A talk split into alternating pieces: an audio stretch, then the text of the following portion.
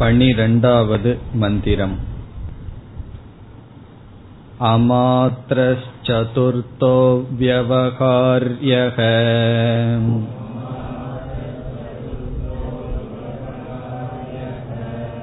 प्रपञ्चोपशमः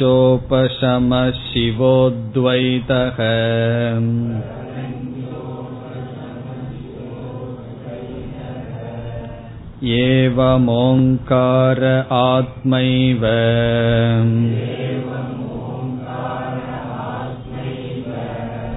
संविशत्यात्मनात्मानम्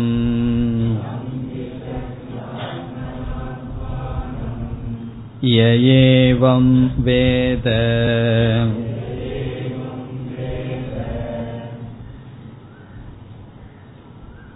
ஓங்காரத்தினுடைய அமாத்ரா சொரூபத்தை நாம் விசாரம் செய்து வருகின்றோம். அகாரம் உகாரம் மகாரம் என்ற மூன்று சொரூபமாக இருக்கின்ற ஓங்காரம் அமாத்ரா சொரூபமாகவும் இருக்கின்றது என்று பார்த்தோம். அமாத்திரக என்ற சொல்லுக்கு பொருள் அசப்தக. சப்தமற்றது சைலன்ஸ் மௌனம். சப்தமற்றது. காரணம் மாத்ரா என்ற சொல் சப்தத்தினுடைய அளவை குறிக்கின்றது. அமாத்ரா என்ற சொல் சப்தமற்ற சொரூபம். இந்த அசப்தத்தை சென்ற வகுப்பில் விசாரம் செய்தோம். நாம் அனுபவத்தில் அனுபவிக்கின்ற அசப்தமானது அமைதியானது வந்து செல்வதாக இருப்பதாக இருக்கின்றது. இரண்டாவது சப்தத்தினுடைய இன்மை அபாவமாக இருக்கின்றது. மூன்றாவது சப்தம் வந்தால் அந்த அமைதியானது சென்றுவிடும். நாம் அனுபவிக்கின்ற அமைதி இந்த மூன்று சொரூபம் என்று பார்த்தோம். இங்கு சொல்லப்படுகின்ற அசப்தமானது இந்த மூன்றுக்குள் வருவதல்ல.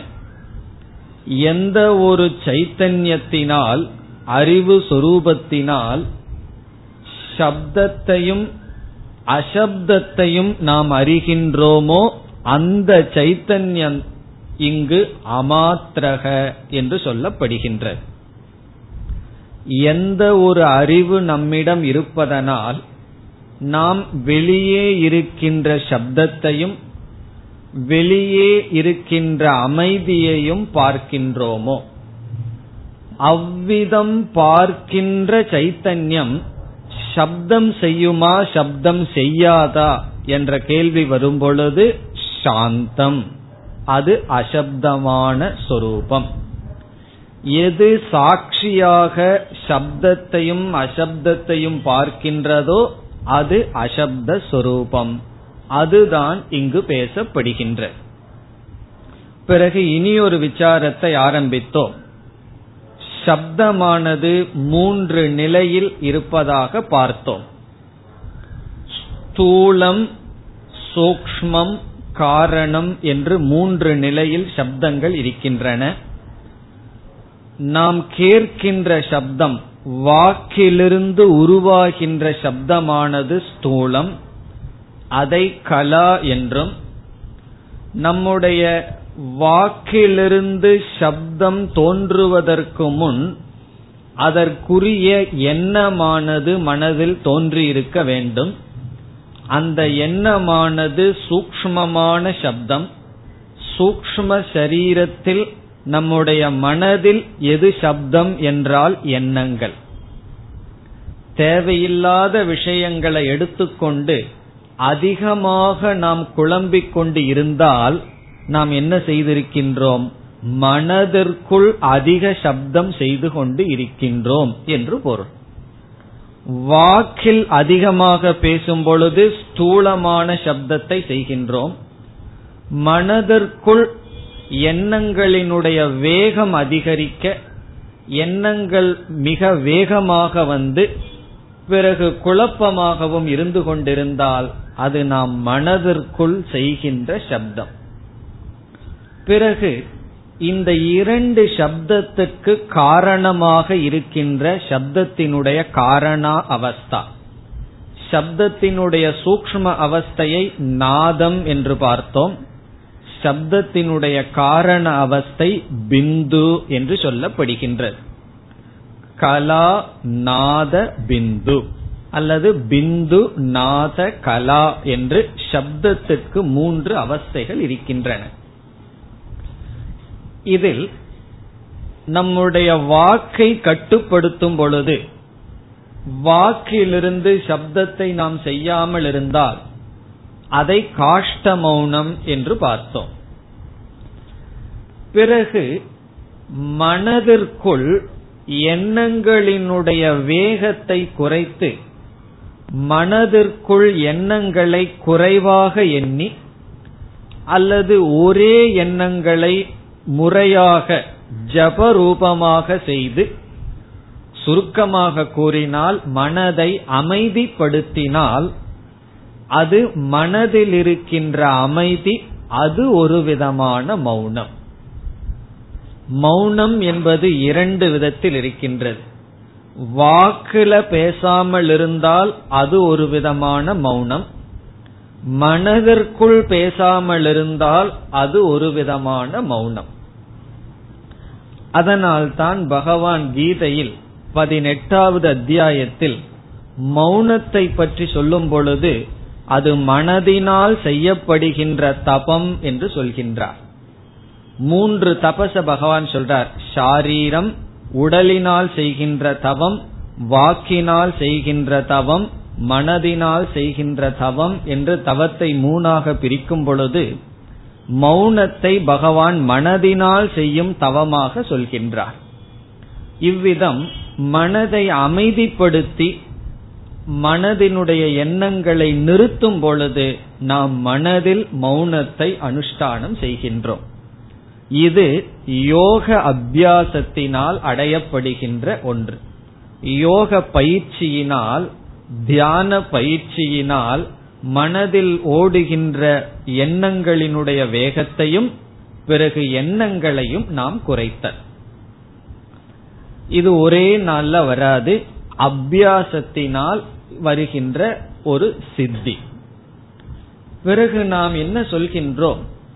ஒரு மனிதன் பயிற்சியினால் அபியாசத்தினால் வாக்கினாலும் மனதினாலும் மௌனத்தை அடைந்து விட்டாலும் சில காலங்கள் தான் அவனால் மௌனத்துடன் இருக்க முடியும். காரணம் சப்தத்தினுடைய பீஜம் காரண அவஸ்தையில் அவனிடம் இருக்கும். ஒருவன் மனதினாலும் வாக்கினாலும் சப்தத்தை செய்ய காரணம் அதில் நான் என்கின்ற அபிமானம். கர்மேந்திரியமான வாக்குல நான்கிற அபிமானம் இருக்கும் பொழுது அதிகமாக செயல்படுவோம்.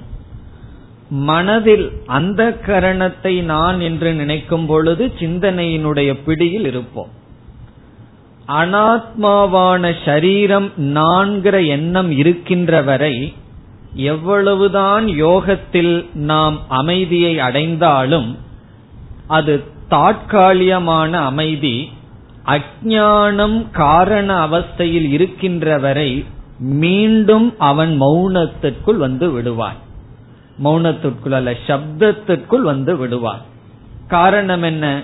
மௌனத்தில் கொஞ்ச காலம் இருந்து மீண்டும் சப்தத்துக்கு வருகின்ற பீஜம் அதாவது அனாத்மாவில் ஆத்மா என்ற அபிமானம் அஜானம் அவனிடம் இருக்கின்ற அதனாலதான் பார்த்தோம்னா சில பேர் இருபது வருடம் மௌன விரதம் இருந்துட்டு பேச ஆரம்பித்து விடுவார்கள்.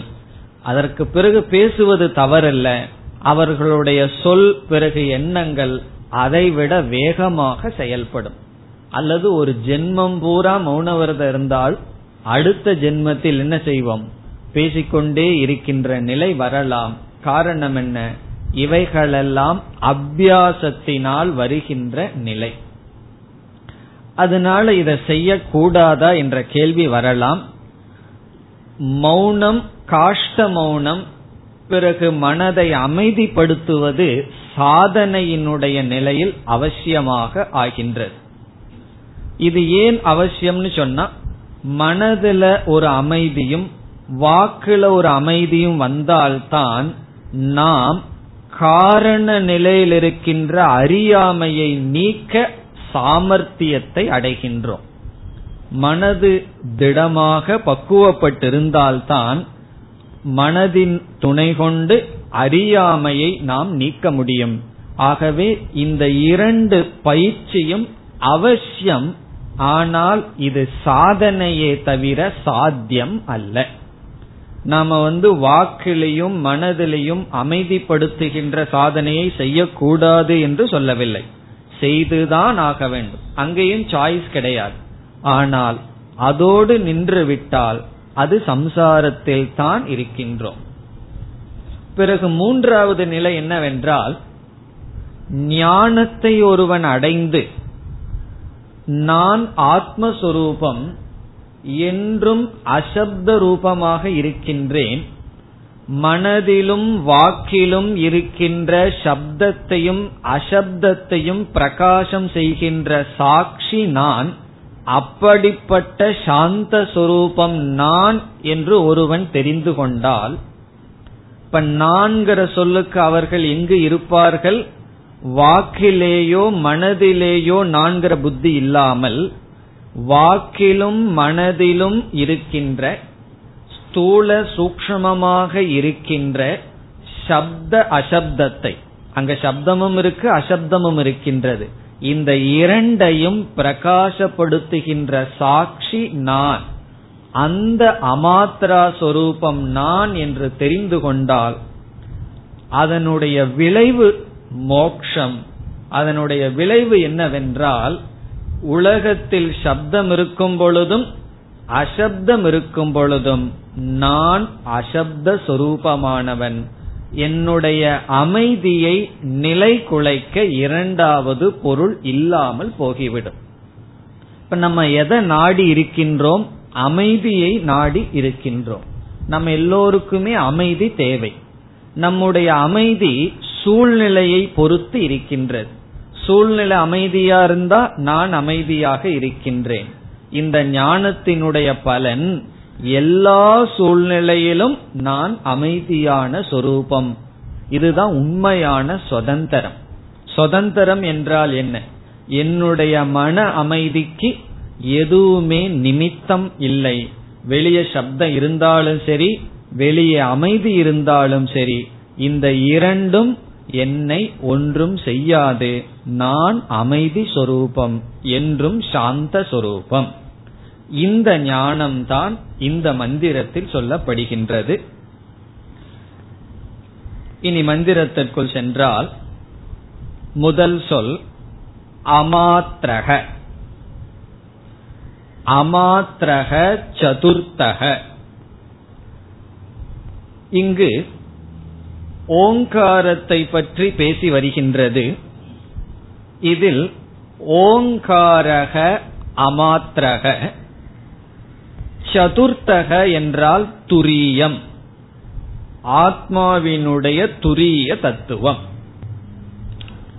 அமாத்திரக என்பதனுடைய பொருள் என்ன?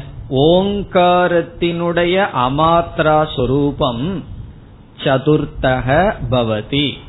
அது ஆத்மாவினுடைய நான்காவது பாதமாக இருக்கின்றது. முதல் இது ஒரு சென்டென்ஸ் போல இருக்கு. அமாத்திரக சதுர்த்தக பவதி. அமாத்திரக என்றால் ஓங்காரத்தினுடைய அமாத்ரா சுரூபம் ஆத்மாவினுடைய நான்காவது பாதம். நாம் ஏற்கனவே பார்த்தபடி ஓங்காரத்தினுடைய அகாரம் ஆத்மாவினுடைய முதல் பாதம் விஸ்வன் ஓங்காரத்தினுடைய உகாரம் தைஜசன். ஓங்காரத்தினுடைய மகாரம் பிராக்ஞன் ஓங்காரத்தினுடைய அமாத்ரா துரியம். இப்ப அமாத்ராங்கிற சொல்லுக்கு சைலன்ஸ் அமைதி சாந்தம் என்ற பொருள் அது எதை குறிக்கின்றது என்றால் துரியத்தை குறிக்கின்றது. இந்த இடத்தில் ஓங்காரக என்று சொன்னால் அது சப்த ரூபமானது. ஓம் என்று சொன்னால் அது அகார உகார மகாரம் என்று மூன்று சொற்களினுடைய சேர்க்கை. அமாத்திரக என்றால் சப்தமற்றது. இங்கு ஒரு தோஷமானது இருக்கின்றது. வியாகாத தோஷம் என்று சொல்வார்கள். வியாகாத தோஷம் சொன்னா கான்ட்ரடிக்ஷன் முரண்பாடு. இப்போ ஒருவர் சொல்றார் நான் ஊமை அப்படின்னு ஒருவர் சொல்றார். அல்லது நான் தூங்கிக் கொண்டு இருக்கின்றேன் அப்படின்னு ஒருவர் சொல்றாருன்னு வச்சுக்கோமே. இப்ப நான் ஊமைங்கிற சொல்ற வார்த்தைய என்ன சொல்லுவோம்? வியாகாத தோஷம். வியாகாதம்னா கான்ட்ரடிக்ஷன் அப்படி சொல்றதிலிருந்தே அவர் ஊமை இல்லை என்று தெரிகிறது. அவர் ஊமையா இருந்திருந்தா அந்த வார்த்தையை சொல்ல முடியாது. அப்படி ஓங்காரமோ மாத்திரையுடன் கூடிய ஒரு அக்ஷரம் ஒரு எழுத்து. இப்ப ஓம்னு சொன்ன என்ன? மூன்று மாத்திரையுடன் அகார உகார மகாரத்துடன் கூடிய ஒரு எழுத்தை தான் ஓங்காரம்னு சொல்றோம். இப்ப இங்க உபனிஷத் என்ன சொல்கின்றது? ஓங்காரமானது எழுத்துக்கள் அற்றது. அமாத்ரா ரூபம் என்று சொல்கின்றது. ஆகவே ஒரு வியாகாத தோஷமானது நமக்கு தெரிகிறது. சிந்தித்தால் தெரிகிறது. சிந்திக்காம இருந்துட்டா தெரியாது. ஓங்காரத்தினுடைய சொரூபம் அக்ஷர சொரூபம் எழுத்து சொரூபம். எழுத்து சொரூபமான ஓங்காரம் எழுத்தற்றது. அப்படின்னு சொன்னா எப்படி இருக்கும்? அப்படித்தான் தெரிகின்றது. இப்ப இந்த தோஷத்தை நீக்க நாம் வாச்சியார்த்தம் லட்சியார்த்தம் என்ற கருத்துக்கு செல்ல வேண்டும். ஓம் என்ற சொல்லினுடைய வாச்சியார்த்தம் அக்ஷரத்துடன் கூடிய தத்துவம். ஓம் என்ற சொல்லினுடைய லட்சியார்த்தம் அமாத்திரக. ஓம்னு சொன்னா நேரடியான வாச்சியார்த்தம் கண்டிப்பாக எதை குறிக்கின்றது? எழுத்துக்களுடன் கூடிய தத்துவத்தை தான் குறிக்கின்றது. பிறகு ஓம் என்ற சொல்லினுடைய லட்சியார்த்தம் தான் அமாத்திரக. இதிலிருந்து என்ன தெரியுதுன்னு சொன்னா உண்மையிலேயே ஓம் என்பது அமாத்திரையாக இல்லை. அது லட்சியார்த்தமாக அமாத்திரையை குறிக்கின்றது.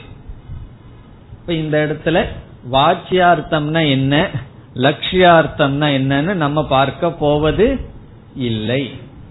ஏற்கனவே பார்த்த கருத்து. அதை பார்க்க போனோம்னா இங்க விட்டுருவோம். அசப்தத்தை நம்ம விட்டுருவோம். வாச்சியார்த்தம் அக்ஷர சொரூபம் லட்சியார்த்தம் அமாத்ரா சொரூபம். எப்படி என்றால் எந்த ஒரு சப்தமும் அசப்தத்திலிருந்து தோன்றி அசப்தத்தினால் காக்கப்பட்டு அசப்தத்திற்குள் செல்கின்றது. அவ்விதம் அது ஓங்காரமாக இருக்கட்டும் ஏதோ ஒரு காரமாக இருக்கட்டும். எதுவாக இருந்தாலும் எந்த ஒரு சப்தத்துக்கும் அதிஷ்டானம் அசப்தம்.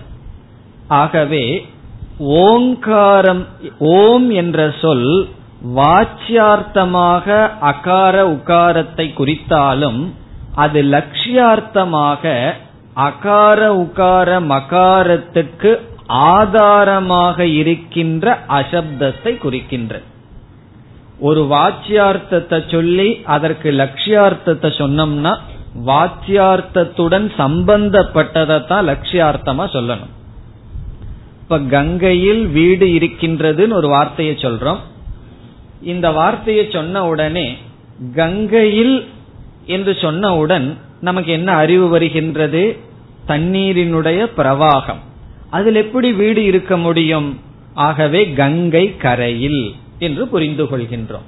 இப்ப கங்கைங்கிற சொல்லினுடைய வாச்சியார்த்தம் தண்ணீரினுடைய ஓட்டம் அதனுடைய லட்சியார்த்தம் வாச்சியார்த்தத்துடன் சம்பந்தப்பட்ட கங்கையினுடைய கரை. இப்ப கங்கையில் வீடு இருக்கிறதுங்கிற சொல்லுக்கு யமுனை கரையில் வீடு இருக்கிறதுன்னு பொருள் எடுத்துக்க கூடாது. காரணம் என்ன? நான் வந்து கங்கைங்கிற சொல்லுக்கு யமுனா நதிக்கரை எடுத்துக்கிறேன்னு சொன்னா கங்கைங்கிற வாச்சியார்த்தத்தோடு யமுனா நதிக்கரைங்கிற லட்சியார்த்தத்துக்கு சம்பந்தம் இல்லை கங்கைங்கிற வாச்சியார்த்தம் கங்கையினுடைய கரையை தான் லட்சியார்த்தமாக இருக்கும். அப்படி வாச்சியார்த்தத்தோடு சம்பந்தப்பட்டது லட்சியார்த்தம். இங்கு ஓங்காரத்தினுடைய வாச்சியார்த்தம் அக்ஷர ரூபமானது எழுத்து ரூபமானது அதனுடைய லட்சியார்த்தம் அந்த எழுத்துக்கு சப்தத்துக்கு அதிஷ்டானமாக இருக்கின்ற அசப்த ரூபம் பிரம்ம ஆத்மா அல்லது சைத்தன்யம். ஆகவே என்னன்னா இங்கு லட்சியார்த்தத்தை ஓங்காரத்திற்கு எடுத்துக்கொள்வதனால் வியாகாத தோஷம் இல்லை. எனக்கு வியாகாத தோஷமே தெரியல அப்படின்னா ரொம்ப சந்தோஷம். வியாகாத தோஷம் தெரியலன்னு சொன்னா இந்த உத்தரமும் பதிலும் தெரிய வேண்டாம். வியாகாத தோஷம் தெரிய வரும் பொழுது திடீர்னு சிந்திக்க ஆரம்பிச்சிருவோம். எப்பாவது நமக்கு ஒரு சந்தேகம் வந்துடலாம் என்ன சந்தேகம்?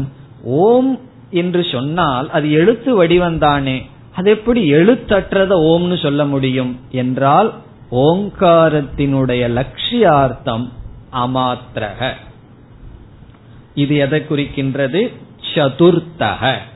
சதுர்த்தக துரிய ஆத்மா. இனி நாம் சாமான்யம்னு ஒன்னு பார்த்துட்டு இருந்தோம் ஞாபகம் இருக்கின்றதோ? அகாரத்தையும் வைஸ்வானரனையும் ஒன்னுன்னு சொன்ன சாமானியத்தை பார்த்தோம். அப்படி அமாத்திரைக்கும் துரியத்துக்கும் என்ன சாமானியம்? அமாத்திரா ரூபமான ஓங்காரத்துக்கும் துரிய தத்துவமாக இருக்கின்ற ஆத்மாவினுடைய நான்காவது பாதத்திற்கும் என்ன சாமானியம் இரண்டையும் சமப்படுத்த என்றால்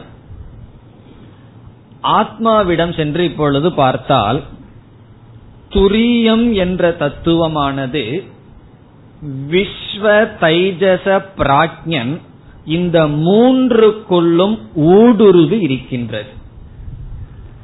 ஆனால் துரியம் விஸ்வனும் அல்ல தைஜசனும் அல்ல பிராஜ்யனும் அல்ல தங்கமானது வளையல் கம்மல் பிறகு செயின் முதலியவைகளுக்குள் ஊடுருவி இருக்கின்றது.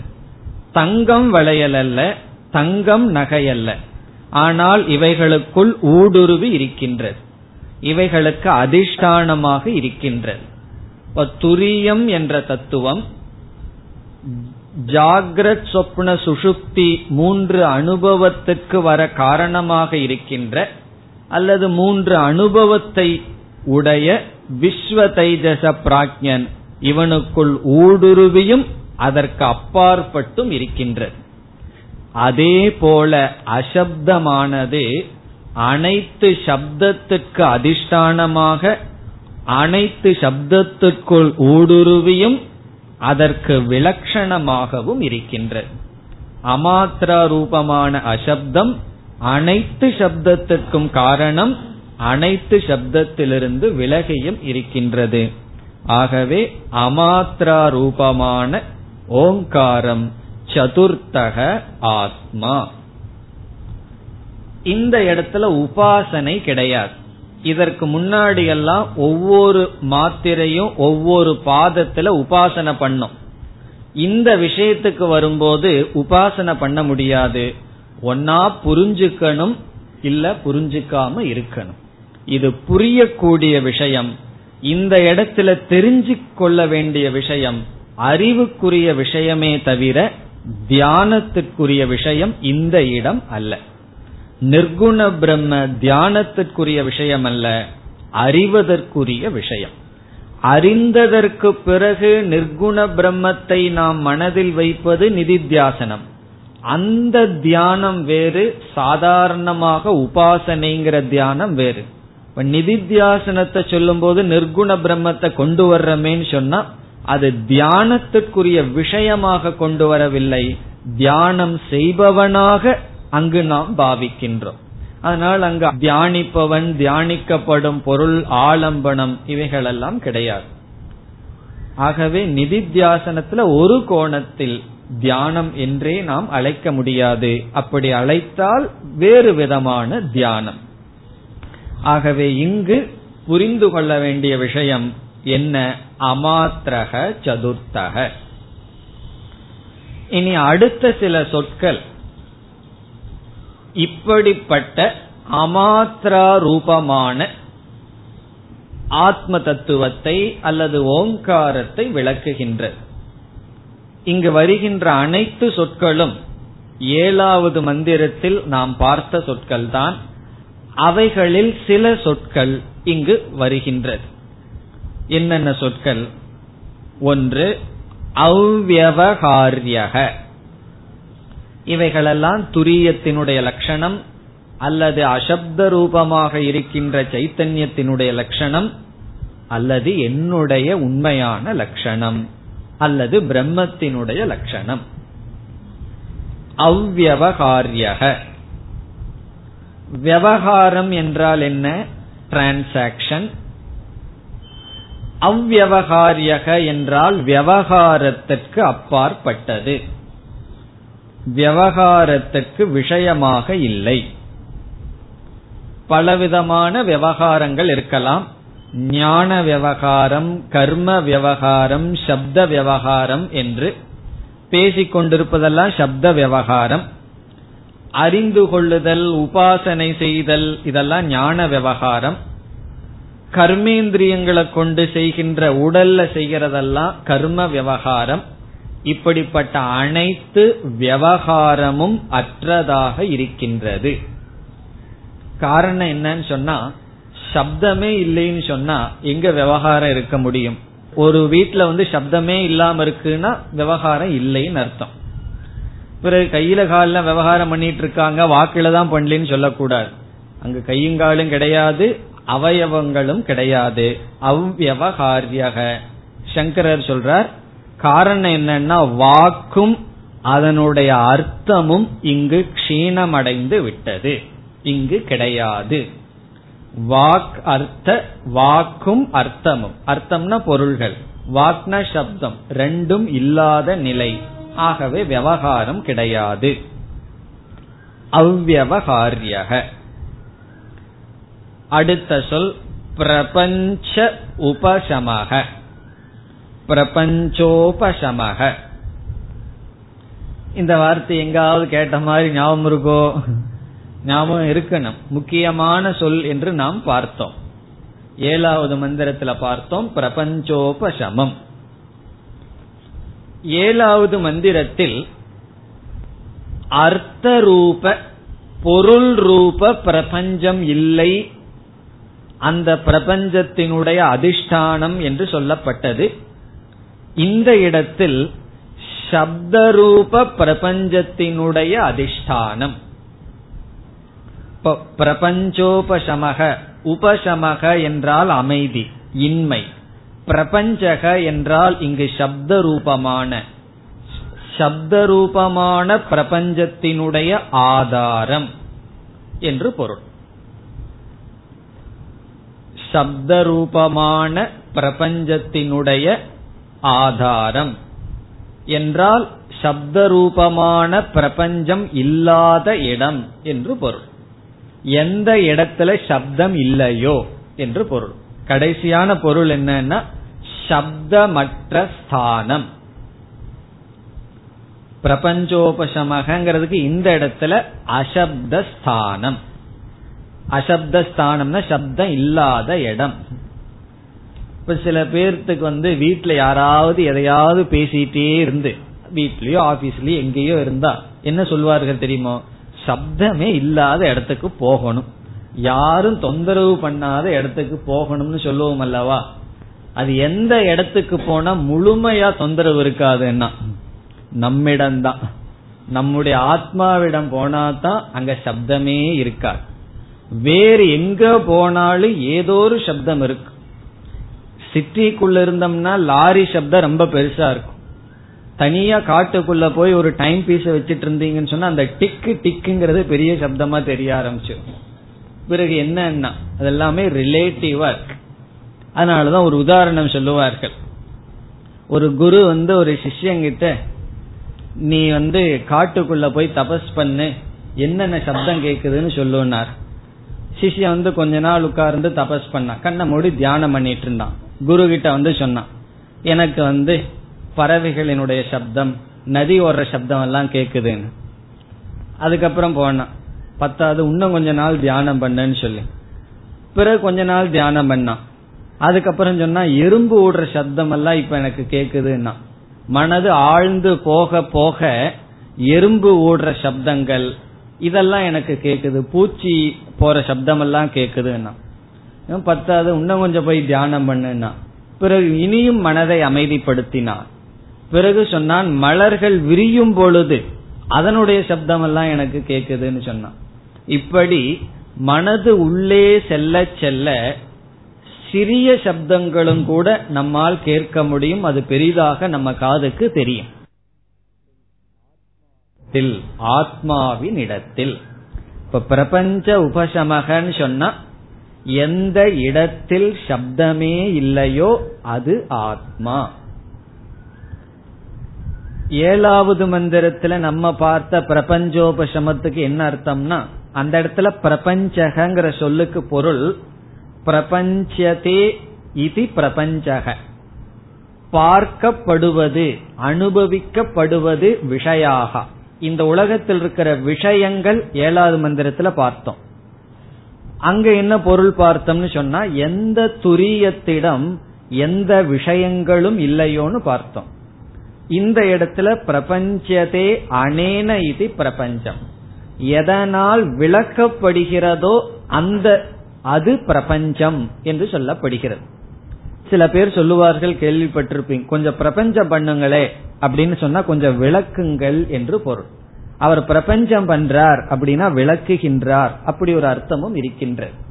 அப்ப இங்கு பிரபஞ்சகங்கிற சொல்லுக்கு சப்த ரூபம் சப்தம் விளக்கம் என்று பொருள். இப்ப பிரபஞ்ச உபசமம்னா அசப்தம்.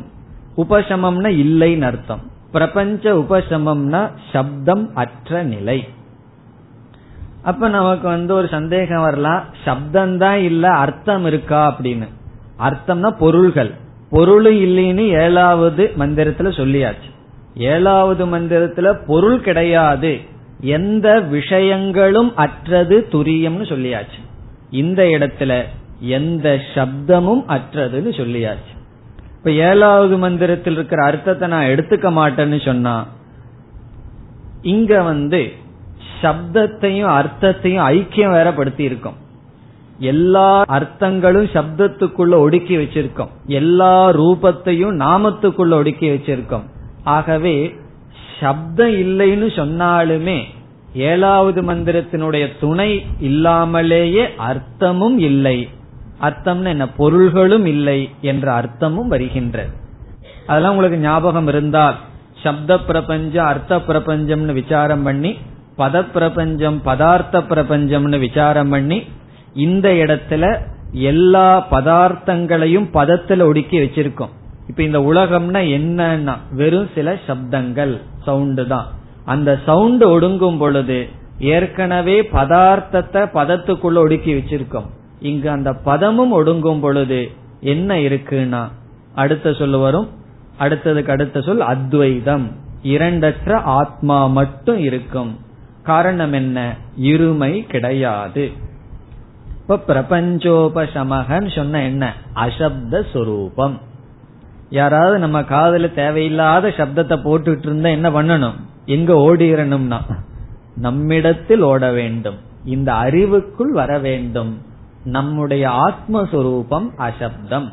அது எதையும் கேட்காதது. நமக்கு காதல் அபிமானம் இருக்கிற வரைக்கும் நம்ம கேட்டுட்டு இருப்போம்.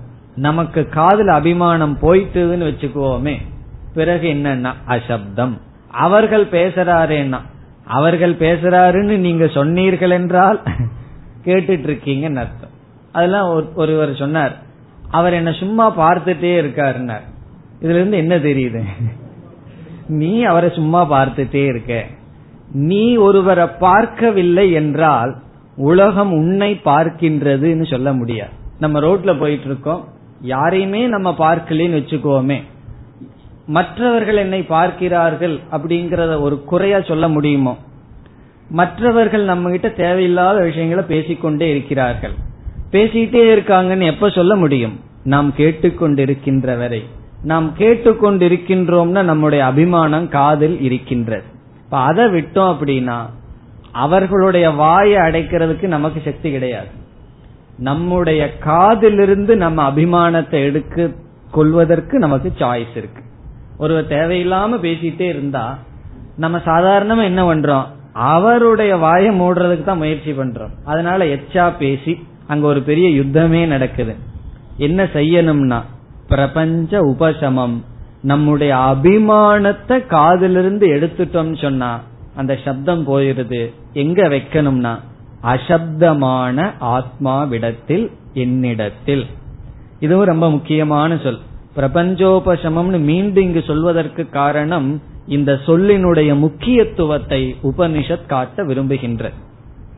இந்த அத்வைதகங்கிற சொல்லு இங்க வந்திருக்கு. பிரபஞ்சோபசமங்கிற சொல்லும் ரெண்டு முறை வந்துள்ளது.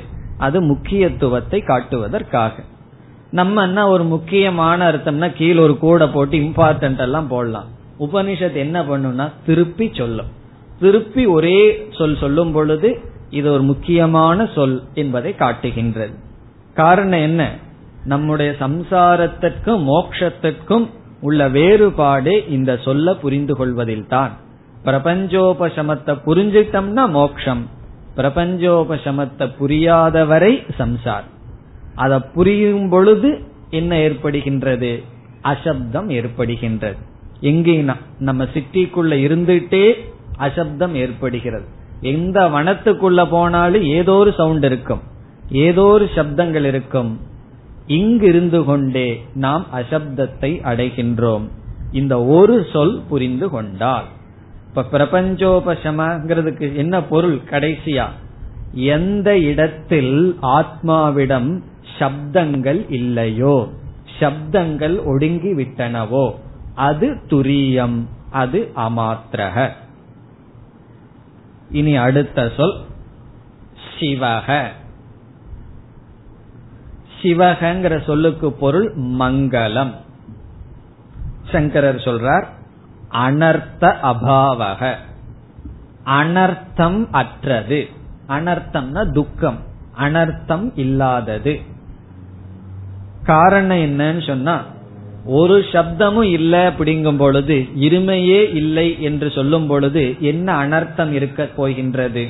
ஆகவே அனர்த்த அபாவக அல்லது ஆனந்த ரூபக. சிவகங்கிறதுக்கு துக்க ரகிதம்னு சொல்லலாம் மங்கள ரூபம்னு சொல்லலாம் அல்லது ஆனந்த சொரூபம். என்ன சில பேர்த்துக்கு ஒரு சப்தமும் இல்லையே அங்க நாதஸ்வர சப்தமும் இல்லைன்னு சொன்னா மங்களமும் இல்லையே. சில பேர் அமைதிய வந்து எதற்கு உதாரணமா சொல்வார்கள் தெரியுமோ? மசானத்துக்கு உதாரணமா சொல்லுவார்கள் மசானத்தை போல அமைதியா இருக்கு. அமைதின்னு சொல்ல மாட்டார்கள். மசானத்தை போல வெறும்னு இருக்குன்னு சொல்லுவார்கள். எந்த அமைதியில ஆனந்தத்தை அனுபவிக்கணுமோ அந்த அமைதியே அவர்களுக்கு துயரத்திற்கு காரணமாக இருக்கும். காரணம் என்னன்னா பக்குவம் இல்லாத காரணத்தினால். அப்ப நம்ம அசப்தம்னு சொல்லிட்டே இருந்தோம்னா அது துக்க ரூபமா அமங்கள ரூபமா என்றால் இல்லை சிவக. அது மங்கள ரூபம் வேற எதுவுமே மங்கள ரூபம் கிடையாது. எல்லாமே ரிலேட்டிவா மங்கள அமங்கலமா இருக்கலாம். ஆனால் உண்மையில் என்றும் மங்களமாக இருப்பது ஆத்மஸ்வரூபம். ஆத்மஸ்வரூபம் என்ன? நான் என்றும் மங்கள சொரூபம் இனி அடுத்த சொல் அத்வைதக இதுவும் நம்ம பார்த்த சொல் இரண்டற்றது. காரணம் என்ன? பிரபஞ்சோபசமத்துவா பிரபஞ்சமானது அமைதியை இன்மையை அடைந்து விட்டதனால் அத்வைதக இப்ப பிரபஞ்சோபசமங்கிற காரணத்தினால அத்வைதம். எவ்வளவு விதமான துவைதங்கள் இருந்தாலும் அத்தனைக்கும் ஆதாரமாக இருக்கின்ற அதிஷ்டானம் ஒன்றுதான். இப்ப சப்தங்கள் பல அசப்தம் எவ்வளவு இருக்க முடியும்? ஒரு சைலன்ஸ் தான் இருக்க முடியும். ரெண்டு சைலன்ஸ் சொல்ல முடியாது. ஆ அப்படின்னு சொல்வ ஒருவர் சொல்றார். ஆங்கிறத சொல்லாம இருக்கார். அது சைலன்ஸ் ஊ அப்படின்னு ஒருத்தர் சொல்றார். அதை சொல்லாமல் இருக்கின்றார். ஆ ஊ அப்படிங்கிறது வேறு. அகாரத்தை சொல்லாம இருக்கிற சைலன்ஸும் உகாரத்தை சொல்லாம இருக்கிற அமைதியும் அந்த அமைதியில வேறுபாடு இருக்கின்றதா என்றால் இருக்காது.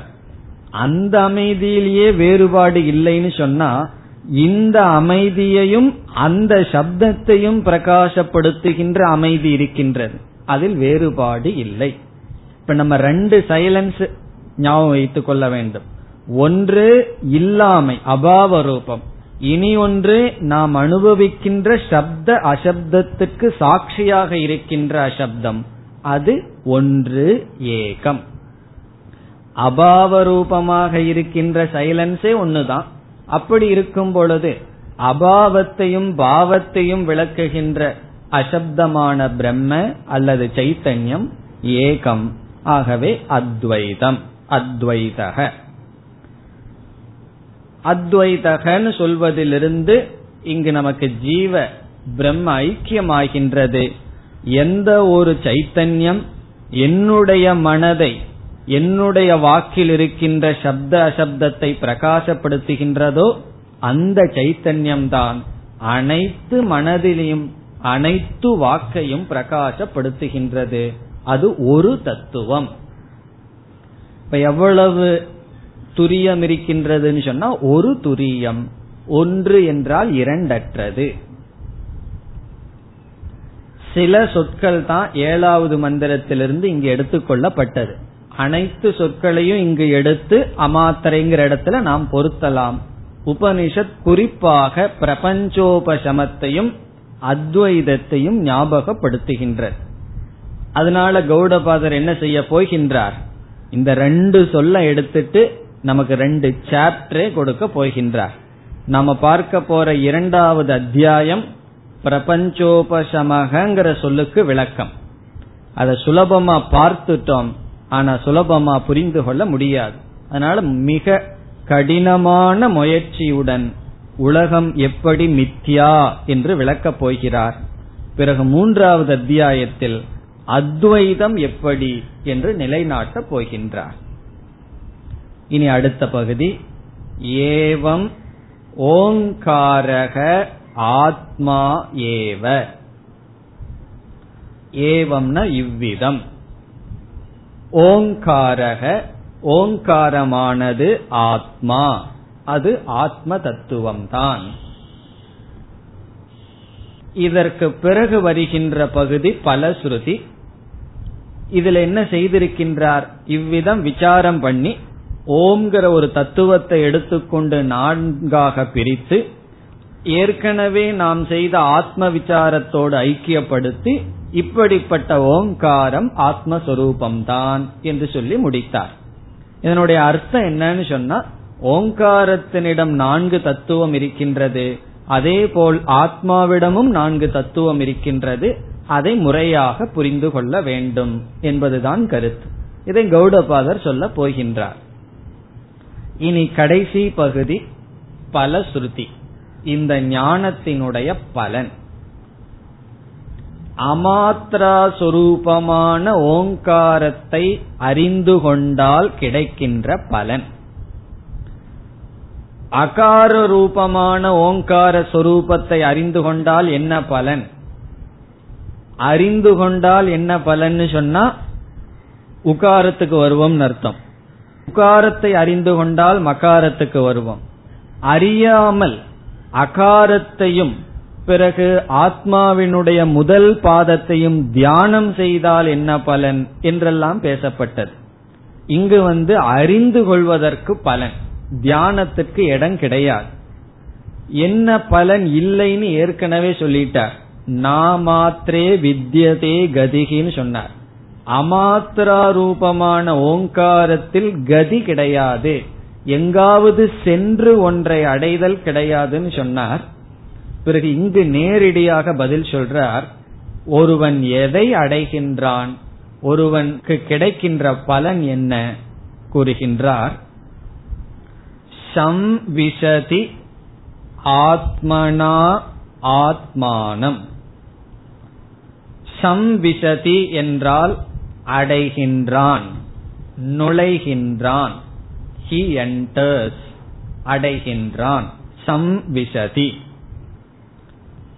ஆத்மனா தன்னால். ஆத்மனா என்றால் தன்னால்.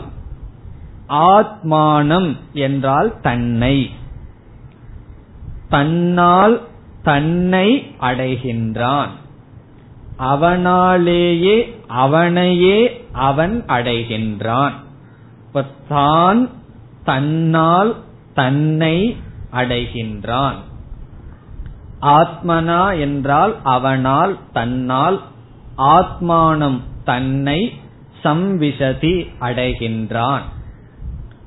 இப்ப இத புரிஞ்சிட்டோம்னா நம்ம யார அடையிறோம்?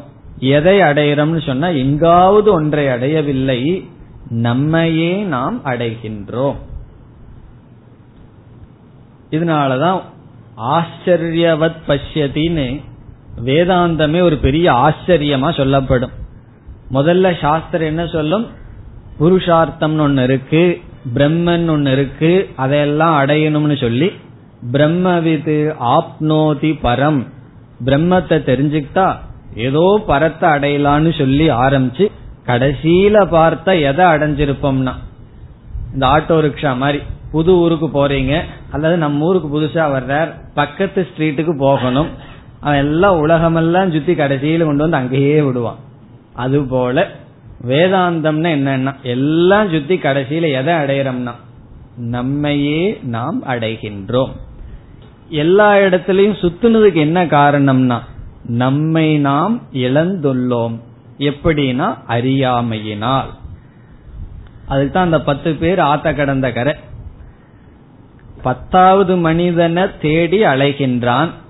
ரொம்ப தூரம் தேடி அலைஞ்சு கடைசியில் அவனுக்கு என்ன கிடைக்குதுன்னா அவன் அவனையே அடைகின்றான். எப்படி இப்படி முடியும்னு சொன்னா ஒரு பொருளை நாம் அறியாமையினால் இழந்திருந்தால் அதை அறிவினால் அடைகின்றோம். அந்த இடத்துல அடைதல்ங்கிறதுக்கு அர்த்தமே கிடையாது. இருந்தாலும் அந்த வார்த்தையை நாம் பயன்படுத்துகின்றோம். இழந்தது போல் இழந்தான் அடைந்தது போல் அடைகின்றான். எல்லாமே போல் தான் இவ. இழந்தது மாதிரி இழந்து இருந்தது அடைந்தது போல் அடைந்தான். சம்பிசதி ஆத்மனா ஆத்மானம். தன்னை தன்னால். இங்க தன்னால்னு சொன்னா ஞானத்தினால். இவன் வந்து அடையிறதுக்கு இவன் முயற்சி செய்ய வேண்டும். வேறு யாராவது முயற்சி செய்து ஒன்னும் பண்ண முடியாது. தன்னால் என்றால் தன்னுடைய அந்த கரணத்தை சுத்தி பண்ணி தன்னுடைய முயற்சியினால் அவன் தன்னையே அடைகின்றான். எப்படி? யக ஏவம் வேத. யார் இவ்விதம் அறிகிறார்களோ?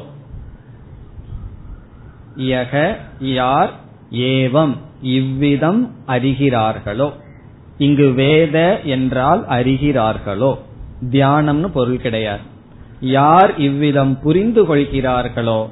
அவர்கள் தன்னால் தன்னை அடைகிறார்கள்.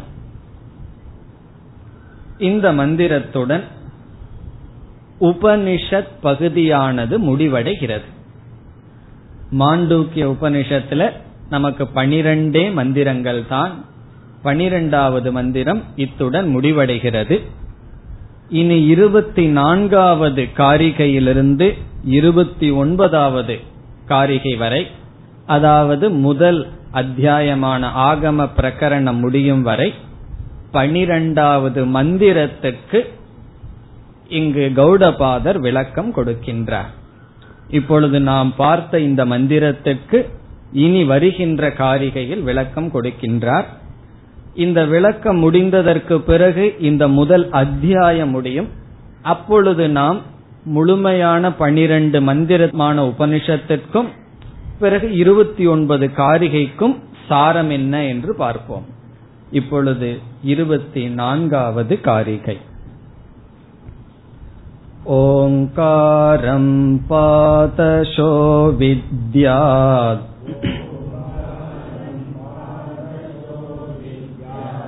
पादा मात्रा न संशयः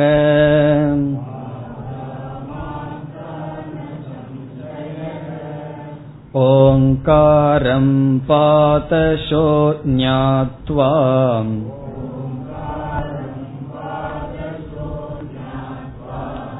न किञ्चिदपि चिन्तयेत्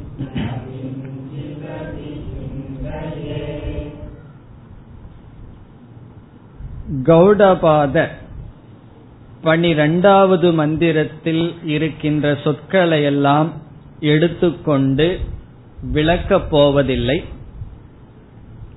இந்த காரிகைகளில் பலனை சொல்லப் போகின்றார் முடிவுரை கொடுக்க போகின்றார். ஒரு சாதனையை சொல்ல போகின்றார். அவ்வளவுதான். இதில் இருபத்தி நான்கு இருபத்தி ஐந்து இந்த இரண்டு காரிகைகளில் நிதித்தியாசனம் என்ற சாதனையை கூறுகின்றார். நிதித்தியாசனம்ங்கிற சாதனையை கூறி பிறகு பலனையும் சொல்லுவார். நிதித்தியாசனம்ங்கிற சாதனைய சொல்றார். இந்த ஞானத்தினுடைய பலனை சொல்லுவார். பிறகு முடிவுரை செய்வார். அதுதான் செய்ய போகின்றார். காரணம் என்னவென்றால் ஏழாவது மந்திரத்திலேயே முடிவடைந்து விட்டது. ஓங்கார விசாரம்ங்கிறது எக்ஸ்ட்ரா அது. ஆத்ம விசாரத்திலேயே செய்ய வேண்டியதெல்லாம் செஞ்சாச்சு.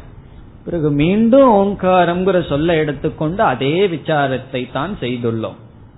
இப்ப இந்த இருபத்தி நான்காவது காரிகையில் நிதித்தியாசனம் செய்ய வேண்டும். நிதித்தியாசனத்தை சொல்கின்றார். அப்படி சொல்வதற்கு முன் நிதித்தியாசனம் எப்ப பண்ண முடியும்?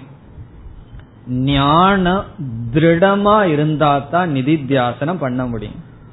இங்க ஞானத்திலேயே தகராறுன்னு வச்சுக்கோமே.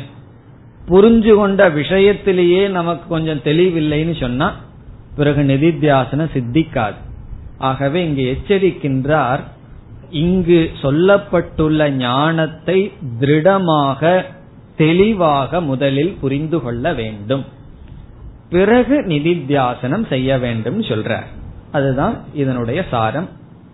காரிகைக்குள் சென்றால் ஓங்காரம் பாதசக வித்யாத். ஓங்காரத்தை ஓங்காரம் என்றால் ஓங்காரத்தை பாதசக என்றால் பாதசகங்கிற சொல்லுக்கு பொருள் பாதங்களின் ரூபமாக ஆத்மாவினுடைய பாதமாக என்று பொருள். ஓங்காரத்தை ஆத்மாவினுடைய பாதங்களாக வித்யாத் அறிய வேண்டும். வித்யாத் சொன்னா தெளிவாக புரிந்து கொள்ள வேண்டும். இதனுடைய அர்த்தம் என்னன்னு சொன்னா பன்னிரெண்டாவது மந்திரத்தில் ஏவம் ஓங்காரக ஆத்மா ஏவன்னு சொல்லப்பட்டது. அந்த பகுதியை இங்கு விளக்குகின்றார். ஆத்மா சோயமாத்மா சதுஷ்பாத் என்று ஆத்ம தத்துவம் அறிமுகப்படுத்தப்பட்டு நான்கு பாதங்கள் என்ற பெயரில் விசாரம் செய்யப்பட்டது. அதன்படியே ஓங்காரத்தை புரிந்து கொள்ள வேண்டும். ஆத்மாவினுடைய நான்கு பாதங்களும் ஓங்காரத்தினுடைய நான்கு மாத்திரைகளும் சரியாக ஒன்றாக புரிந்து கொள்ள வேண்டும். சரியாகன்னு சொன்னா ஆ ஊமாவ சரியாக. ஒன்றாகன்னு சொன்னா அகாரத்தை முதல் உகாரத்தை இரண்டாவது என்று புரிந்து கொள்ள வேண்டும். ஓங்கார விசாரம்னு நம்ம சொன்னாலும் உண்மையில் ஆத்ம விசாரம் தானே செய்கின்றோம். ஆகவே ஓங்காரத்தை ஆத்மாவினுடைய பாதமாக தெரிந்து கொள்ள வேண்டும். சில சமயங்கள்ல ஞானம் இருக்கும் சந்தேகம் கூட இருக்கும். அறிவும் இருக்கும் சந்தேகமும் இருக்கும். அறிவு சரியாக இருந்து சந்தேகம் இருந்தாலும் அது ஞானத்துல திருடம் கிடையாது. தப்பான ஞானத்தை வச்சுட்டு ஒருவர் சந்தேகத்தோடு இருந்தா தப்பு இல்லை சரியான ஞானத்தை ஒருவர் வச்சுட்டு சந்தேகத்தோடு இருக்காருன்னு வச்சுக்குவோமே அப்போ அந்த ஞானம் நமக்கு பயன்படாது. ஞானம் சரியா இல்லையாங்கிறதுல கேள்வி இல்லை. அந்த ஞானம் சந்தேகத்தோடு இருக்கா இல்லையாங்கிறதா கேள்வி. அதனால அடுத்த பகுதியில் சொல்றார் பாதாகா மாத்ராகா ந சம்சயக. ந சம்சயகன சந்தேகம் கிடையாது. என்ன எதுல சந்தேகம் கிடையாது? ஆத்மாவினுடைய பாதங்கள் தான் ஓங்காரத்தினுடைய மாத்திரைகள். ந சம்சயகன இந்த விஷயத்துல சந்தேகம் கிடையாது. தெளிவாக புரிந்து கொள்ள வேண்டும். சந்தேகம் இல்லாமல் புரிந்து கொள்ள வேண்டும். பாதாகா மாத்ராகா. என்றால் பாதங்களே மாத்திரைகளாக புரிந்து கொள்ள வேண்டும். இதில் சந்தேகம் இல்லை. இரண்டாவது வரியில் ஓங்காரம் பாதசோ ஞாத்வா. ஓங்காரத்தை ஓங்காரம்னா ஓங்காரத்தை பாதசக ஆத்மாவினுடைய பாதங்களாக ஞாத்வா அறிந்து என்ன செய்ய வேண்டும்? இங்கு சொல்றார் ஒன்னும் செய்யக்கூடாது. அப்படின்னு சொல்றார். நமக்கு என்ன தோணும்? என்ன செய்யலாம்? என்ன செய்யலாம்னு சொல்லிட்டே போவோம். நிதித்தியாசனம்னா என்னன்னா ஒன்னும் செய்யாம இருக்கிறது தான். இந்த ஞானத்தோடு இரு. அப்படின்னு அர்த்தம். ஒரு ஸ்லோகம்னு சொல்லும். மாண்டூக்கியம் ஒன்னு போதுமா மோக்ஷத்துக்கு? மாண்டூக்கியமேவ அலம் என்று சொல்லப்படும். மோக்ஷத்தை அடையணும்னு சொன்னா நம்ம உபனிஷத்தெல்லாம் படிச்சு குழம்ப வேண்டாமா? ஒரு மாண்டோக்கிய உபனிஷத் போதுமா? அது எப்ப போதும்னா அது புரிய வேண்டும். மற்ற உபனிஷத்தெல்லாம் என்னன்னா இது புரியறதுக்கு தான் ஆகவே இந்த ஒரு உபனிஷத் போதும் என்று சொல்வார்கள். சம்பிரதாயத்துல சொல்லுவார்கள். காரணம் என்னன்னா முழுமையான ஞானம் இந்த ஒண்ணு எந்த உபனிஷத் இருந்தாலும் போதும். ஆனால் அது நமக்கு புரிய வேண்டும். இப்பெல்லாம் நம்ம மனசில் என்ன இருக்கும்?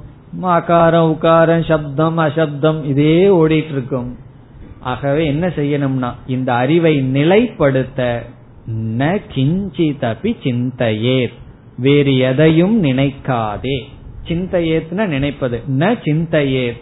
மனசுல வேற எதையும் நினைக்காத கிஞ்சிதபி எதையும். எல்லாத்தையும் தியாகம் பண்ணிட்டு இதிலேயே நிலைத்திருக்க வேண்டும். இதுக்கு ஒரு விளக்கமும் இருக்கின்றது. ந கிஞ்சிதபி சிந்தையேத். அதை அடுத்த வகுப்பில் பார்க்கலாம். ஓம் போர் நமத போர் நமிதம் போர் நாற் நமுதச்சதேம் பூர்ணய பூர்ணமாதாய பூர்ணமேவாவசிஷ்யதேம். ஓம் சாந்தி சாந்தி சாந்தி